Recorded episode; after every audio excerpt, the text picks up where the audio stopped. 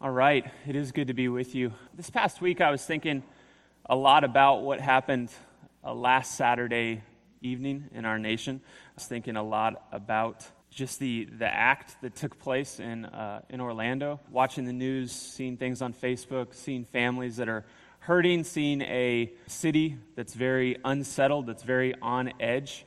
Anytime something like this happens, I think it sets us even on edge somewhat as a, as a country. We start to feel like things maybe aren't quite as steady as we thought they were. We start to think about our own lives. We start to think about um, certain dangers, and it can be very unsettling. Um, it can be a time where you feel like you're almost in kind of a weird vertigo. And I was talking uh, to one of my really good friends yesterday. He did the funeral of one of the victims, and he was just sharing a little bit about that, that, that about 750 people came out just to this funeral, and he was like, I probably hugged over 200 people that were just looking for some form of comfort, that were just felt like their world was upside down. Family members, friends, people in the community wondering, what does safety look like? What does security look like? What's going on? He's like, I hugged those people, talked with them, tried to share what I could with them, but it became clear that they felt very unsettled.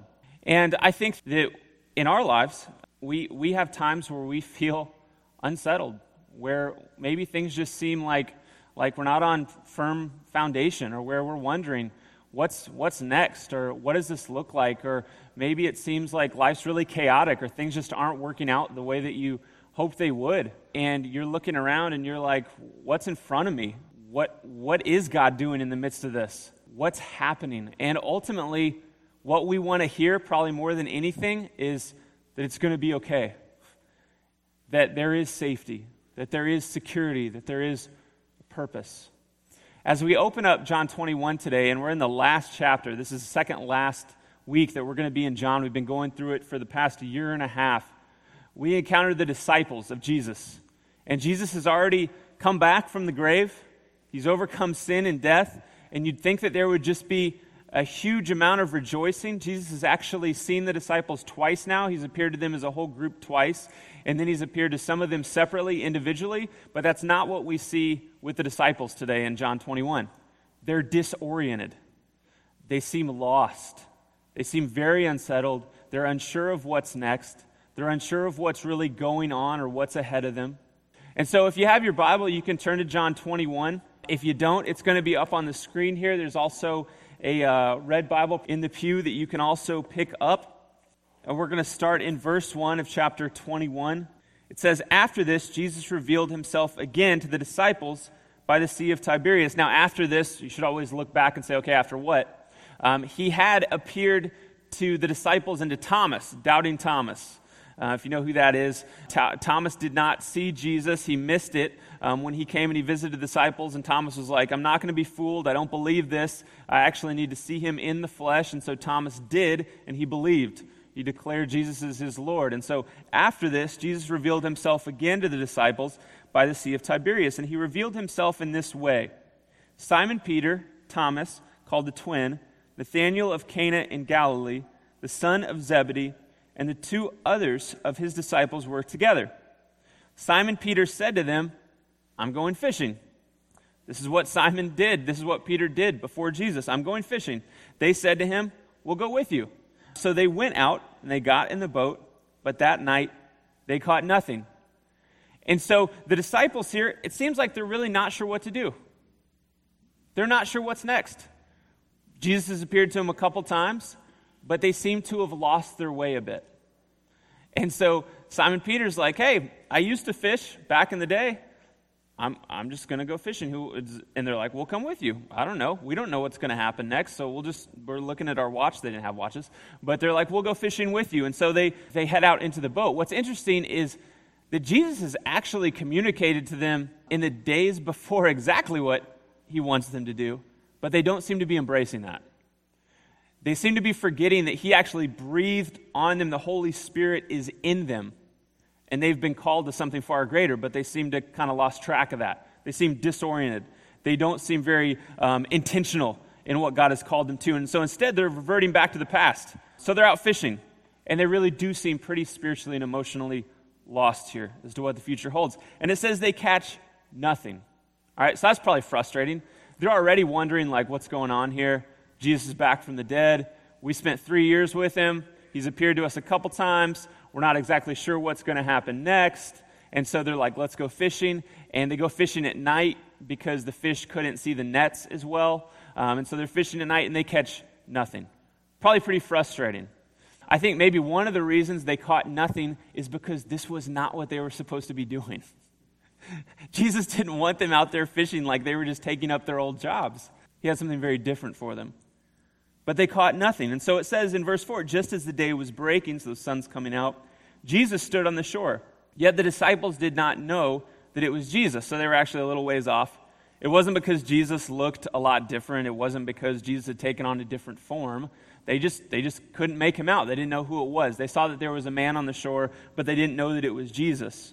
And so Jesus said to them, Children, do you have any fish? And they answered him, No. He said to them, Cast the net on the right side of the boat, and you will find some. The last two times that I've gone fishing, I've caught zero fish. I have lost one phone, but I've caught zero fish.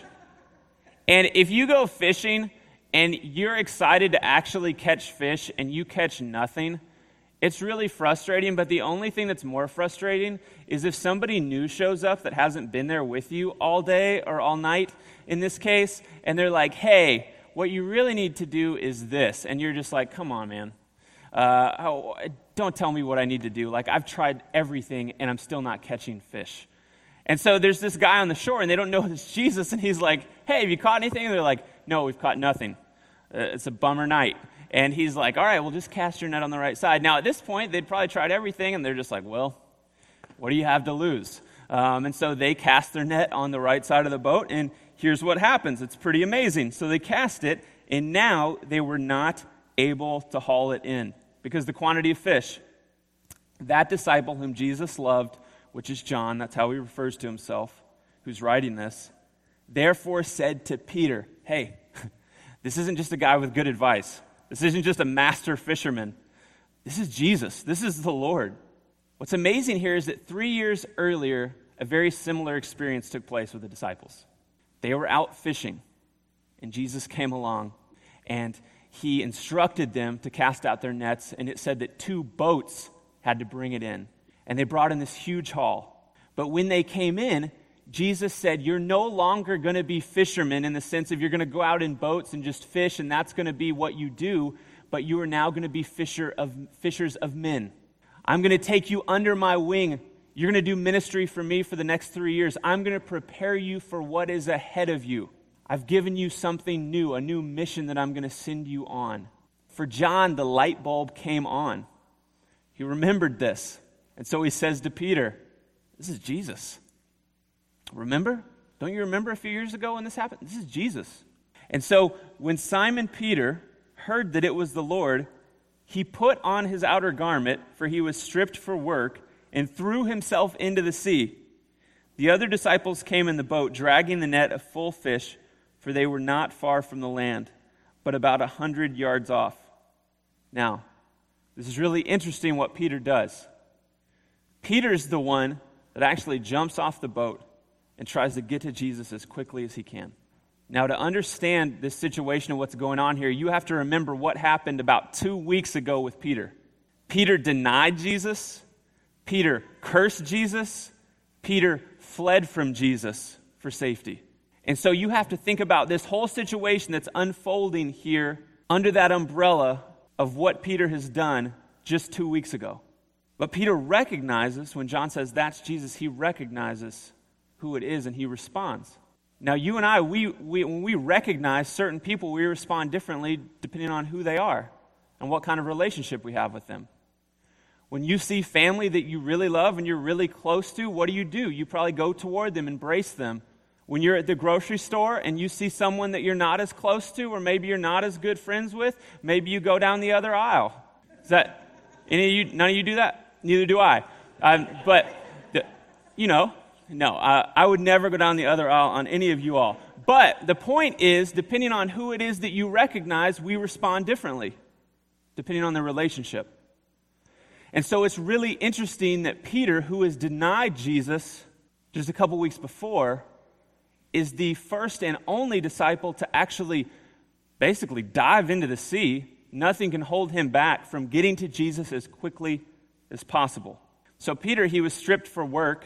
They probably didn't wear a ton as they're out fishing. It's, a, it's kind of a gross task. They're hauling in fish. It could be hot out. But yet he puts on his outer garment, which is really interesting here. And really, I think what it points to is he knew who he was going to. He was going to be in the presence of his Lord, and so he covers himself before he jumps into the sea. Now, what's really cool here is that it points us back to the Garden of Eden. I don't know if you remember that, but when Adam and Eve sinned, what did they do? They covered themselves. They covered themselves because of their nakedness and their shame. They covered themselves, and not only did they do that, but they hid from God because they were scared of what they thought God might do. And so they cover themselves and they run. But what's beautiful about this is post resurrection, post Jesus putting to death sin and death, Peter, even though he has denied Christ just two weeks earlier, even though he cursed Christ, even though he wasn't there at his crucifixion because he had fled, here's what he does he covers himself and he runs toward his Savior. Nothing is keeping him from getting to Jesus. And you might, you might say here, if you, if you look at this, you might actually say, man, I would expect that Peter might jump into the water, but he would be swimming the opposite direction. Like, man, that's Jesus, I'm out of here. Uh, good luck for me because I don't think Jesus is going to want to see me. I don't think Jesus is going to want to have anything to do with me. He knows that I've sinned against him. He knows my doubts. He knows that I've denied him. But yet, that's not Peter's response because Peter understood something critical. And it's something that I want you to hear today as Christ reveals himself to the disciples that if you have a relationship with Jesus, in Christ, you are clean. You are clean. If you have a genuine relationship with Jesus, where you're trusting Him as your Savior, where you really believe that He really did go to the cross, taking on the sin of the world, that He really did die, that He really did overcome sin and death because God looked at the Son, the Father looked at the Son, and said, That is a good sacrifice, that is a good payment. And then Jesus rose from the grave and He offers grace and He offers love to those who will receive that and believe that. If you have a relationship with Jesus today, you are clean. Peter struggled with sin. Peter struggled with doubts. Peter struggled with denial. Maybe you've struggled with sin. Maybe you're still, we're all still struggling with sin. Maybe you have doubts. Maybe you're wondering where God is right now in your life, in your marriage, in your circumstances. Maybe you've even walked away and wandered away like the prodigal son. If you are in Christ, you are still clean. There is no punishment for you because it was all poured out on Jesus on the cross. No matter what you do, no matter how far you wander, no matter what you get yourself into, if you are in Christ, you are clean, you are loved. Nothing is going to separate you from that. There's no wrath for you, there's no punishment for you. When Jesus said, It is finished, it is finished. And Peter understood this that nothing could separate him from the love of his Savior, and he wanted nothing to keep him from that. And so when Peter knew that it was Jesus on the shore, he dove right in. He left everything behind because he wanted to be with his Lord. Maybe you need to hear that today. Maybe life feels turned upside down, chaotic. Maybe it's because you've been wandering. You've been looking for safety and security somewhere else. And Jesus is saying, I'm here and I'm pursuing you. Maybe you've been wandering kind of like uh, the prodigal son. You've gone down your own path. Maybe sin has entered in, and now you're like, I don't know if God would want anything to do with me. But what's awesome is that God is there waiting for you. And not only that, here's what's better it's even better than the prodigal son because not only is the Father waiting for you, the Father is actually going to you and pursuing you. He loves you that much, where He won't let you wander forever. Maybe you think that you're too unclean and here's the deal sometimes we do unclean things, that is true, but if you are in Christ, that does not change your identity as a spotless son or daughter when God looks at you because he doesn't see you. He sees you clothed in the righteousness of Jesus. And that's good news. I'm just going to say this. I thought about it last night. I didn't write it down here in my notes, but I feel like it's critical to say. I think we really struggle with that. That there's no more punishment for us to pay. I think some of us actually want to be punished by God. If I'm being totally honest, I think some of us have a really hard time embracing the full grace of God that He offers we almost feel like it would be better if there was something more we could pay. It's kind of like when I would act up at church as a kid, which I did often, and my parents would tell me that I was going to have a uh, punishment when I got home. If they forgot about that, I could not stand that they forgot about it. I would rather endure the punishment and be done with it. And I think some of us, when we fall into sin, or when we wander, or when we have doubts, or when we have a crisis of faith, we want to make a payment. We want something to happen in our lives so we feel like we feel like we're being punished because maybe it makes us feel better. Here's the truth. That means that we're having a, a we're not fully understanding the grace that Jesus offers. There is no more punishment for you. There's no more punishment for the sons and daughters. Not if you're in Christ. There's nothing more to pay because Jesus paid it all. That's how much He loves you. It's Father's Day today, and for those who are fathers in here, that is awesome. Um, you have a great uh, role that God has given you, that He has blessed you with. And so we celebrate with you today. Your, your family, the children that you have, we rejoice with you. If we went around this room, we probably have some different experiences as far as fathers go. Some of you have really good thoughts when you think about the word father, when you think about your father. Um, your father maybe was great and just loved you well, pointed you to Jesus. For some, maybe it's not that when you think about your earthly father. Maybe you didn't have the best earthly father. Um, maybe your earthly father uh, walked out on your family. Maybe your earthly father didn't show you the love that he should have shown you. Maybe that relationship has been a difficult relationship or a challenging relationship, or maybe it's a completely disconnected relationship. And so when you think about father fond thoughts don't come to mind. Instead, it's a hard time. Maybe some of you have lost a father, and so that's difficult for you today, even as you think about the idea of a father. Maybe some of you want to be fathers, but you're not fathers yet, and so it's a challenge. Here's what I want you to see, though, is that, is that God is such a good father. And the love that Jesus shows his disciples, and the love and the grace that Jesus shows the world, even as he has said throughout his ministry, it's not even just to bring glory to himself, but to bring glory to the Father. Is a son who has been loved and who has a great father, who has a perfect father. As I was thinking about this, if you are a father in here, I want you to think about the first time that you held your child or your children. Think about that first time. I would guarantee you that some sort of weight probably came over you as far as a protective sense. This is your child. There is nothing that you would do that you wouldn't do to protect them. If anybody tried to do any harm to your child, you would do anything necessary to make sure that that didn't happen. I'm sure that you would be genuine even in saying it, but many of you, you would say, I would absolutely lay down my life for my children. There's nothing that, that could come their way that I wouldn't try to protect them from. And probably that first time when you held your child for the first time, you probably held them very tight and securely because you didn't want them to fall, you didn't want to let them go. That is the kind of father that we have in God. In God, you have a father who's never walking out on you. In God, you have a father who never turns his back on you, no matter how many times you turn your back on him. In God, you have a father who gives good things to his children and not punishment. In God, you have a father who loves you so much that he gave you the most precious thing he had to give in his son Jesus. So today might be challenging, it might be rejoicing as you think about a father, but this is the type of father that God is. He is a perfect father with a perfect son. And Peter understood that, and so he heads toward Jesus. He runs toward him. He, uh, he doesn't run toward him, he swims toward him. Sorry, he's not walking on water in this passage. In verse 9, it says, we pick back up. But they got out on land and they saw a charcoal fire in place with fish laid out on it and bread. Jesus said to them, Bring some of the fish that you've just caught. So Simon Peter went aboard and hauled the net ashore, full of large fish, 153 of them. And although there were so many, the net was not torn. Jesus said to them, Come and have breakfast. Now, uh, John's pretty precise here. He says that there are 153 fish. I cannot tell you how many um, ideas there are on what 153 fish mean here. I mean, I read some of the craziest ideas. Like it's the number of disciples times the amount of miracles that Jesus did divided by the square root of seven equal 153 fish. That's what, that's what it had to be, right? Or uh, one that 153 fish represented the 153 species of fish. And this is, I'm just like, all right, all right. Well, I don't see that here. Um, a lot of different ideas on the significance of 153 fish. You know what I think it means? That there were 153 fish that came in And this makes sense, right? When a miracle happens, you're going to remember some details about it.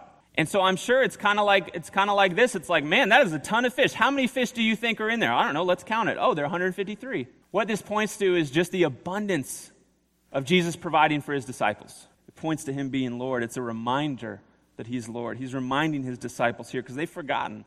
And then he says, "Bring some of the fish." I think this is really significant because it says that Jesus already had laid out some fish and bread. So he already had that laid out. He already had a fire laid out, but yet he invites them to bring some of the fish into the meal as well. And this really seems to be him inviting them into what he's doing, which he's already done. I mean, just a chapter before, he's telling the disciples, just as the Father has sent me, I am now sending you. And so he says, hey, bring some of your fish over here too. And I think that John includes that because it's actually important. It really seems to be an invitation in. Jesus didn't need the fish, and Jesus doesn't need you and I to save people. He doesn't need you and I to do anything, but He invites us into it because He wants us to participate as His children for those who have a relationship with Him.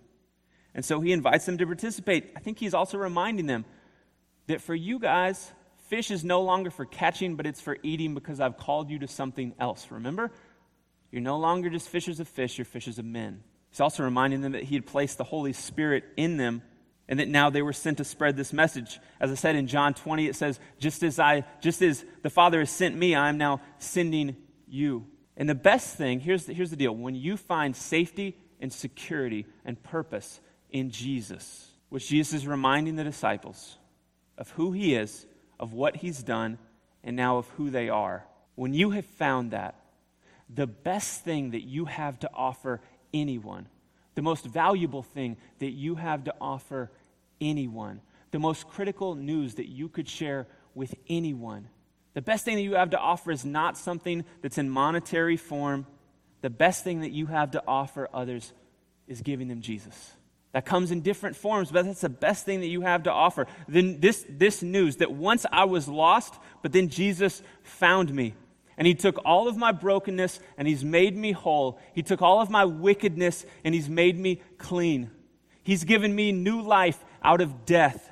He's rescued me. And now in Christ, I know that no matter what comes, no matter if everything falls apart around me, no matter if the world comes crashing down, in Christ I am safe and secure. That is the best thing that we can share with anyone. That we would share this message with those around us that as we are disciples of Jesus and we grow to become more like him, we share more of him with those around us, whoever that may be people at work, people on the street, our family members, our spouses, our children. Because the idea of safety and security, what it does is it recognizes that there is otherwise danger.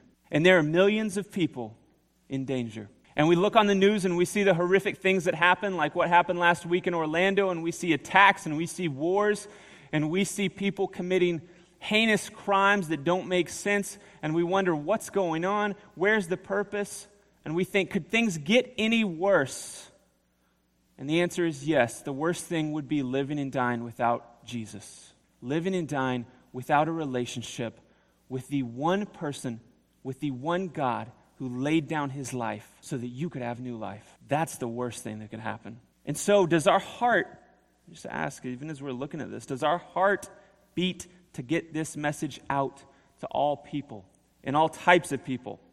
This is the mission he gave to the disciples that they would go and that this message would spread throughout the world. And although the disciples are now long gone, the, remi- the mission remains the same. And it's just as critical. And this is a rescue mission that can reach from the richest person in Green Lake to the most in need person on Aurora, whether white, African American, Asian, any other race, man, woman, or child that God has invited us to spread the good news that there is safety and security, but it's not found in the government, it's not found in money, it's not found in success, it's not found in world peace. It's found in the finished work of the cross where the love of the Father, the Son, and the Spirit save and bring in the lost, and the lost are forever found, and the broken are healed, and the orphans are adopted into the family, and the enslaved are set free. Through Jesus, we're safe. Through Jesus, we're secure. And with Jesus, we're sent. Does our heart beat for that? I felt such a heavy conviction over the past months that, man, does my heart beat for that? Does my heart beat for this community? There are thousands of people probably walking Green Lake right now. Does my heart beat for them in a way that I'm saying, I've found safety and security? I need to sound the alarm and let them know, hey, you're headed toward danger, but there's safety and security and love in Jesus. You're trying to find safety and security in things that are going to fall apart. You're trying to build up your own mini kingdoms, but all those are going to come crashing down. There's only one thing that can give you what you long for. When you long for that question at the end of the day, is everything going to be okay? Only in Christ does the answer yes. Even if, let me just say this, even if things get challenging, even if things get worse, which for the disciples, as Jesus reminds them of who they are, who he is, and what they're about to do, things are going to get worse. This isn't some happy ending where the disciples just ride off into the sunset and it's like they live to be a very old age and then they didn't even die. It was like an Elisha moment, and God just took them up to heaven. It's just like, man, that's amazing. No, no, no. They, they went and they did some hard work, and then guess what? They suffered some hard deaths. Many of them were crucified like Christ. Some were beheaded, some were stoned. But even when everything started falling down around them, they had confidence in one thing, and that was in the security of Jesus, the love of God.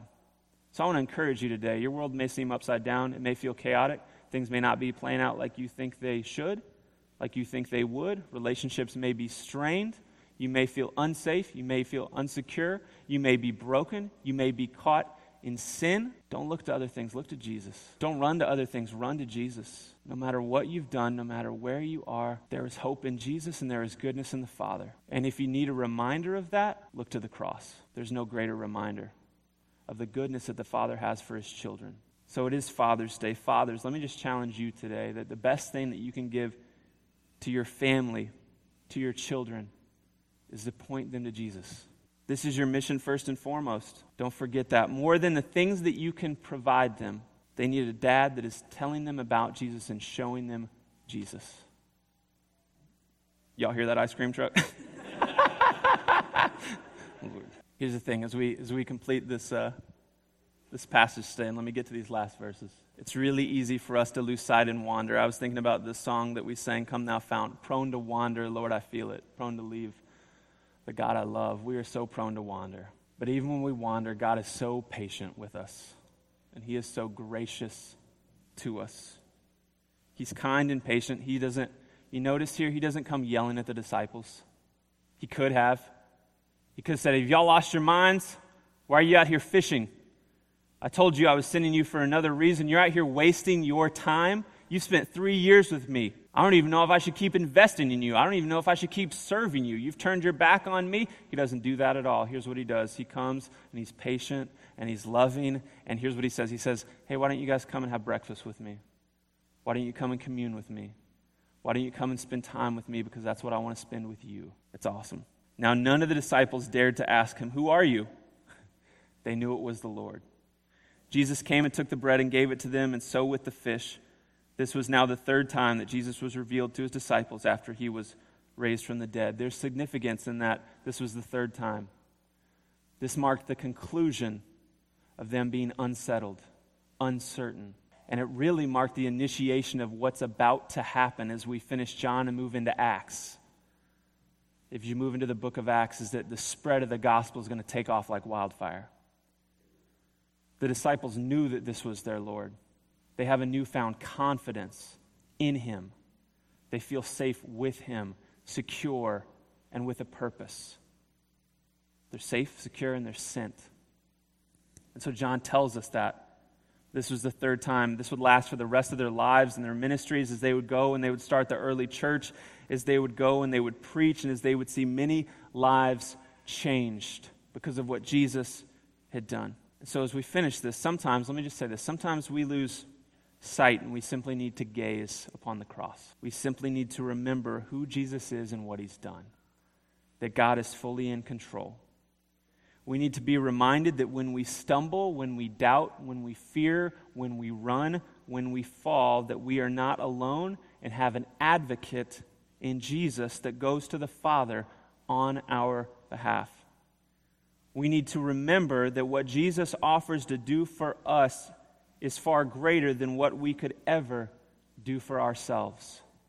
And if you do not have a relationship with Jesus, I hope that even through this passage and seeing the way that Jesus responds to his disciples and hearing about the goodness of a father who's not going to abandon you, leave you, turn his back on you, dismiss you, but wants to know you, that you would know that this is offered to you, that you can experience, that you can have a relationship with him.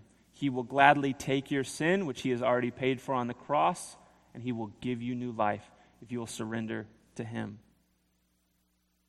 Sometimes we need to look and rem- look around and remember what God has given us even in the challenging times, to remember that even if everything else fell away and fell apart, nothing can take away his sweetest gift in his son Jesus. And maybe we need to remember that there are many who have not yet found safety and security through relationship with Jesus, and that Jesus has called us out of darkness to shine the light of his love and his grace.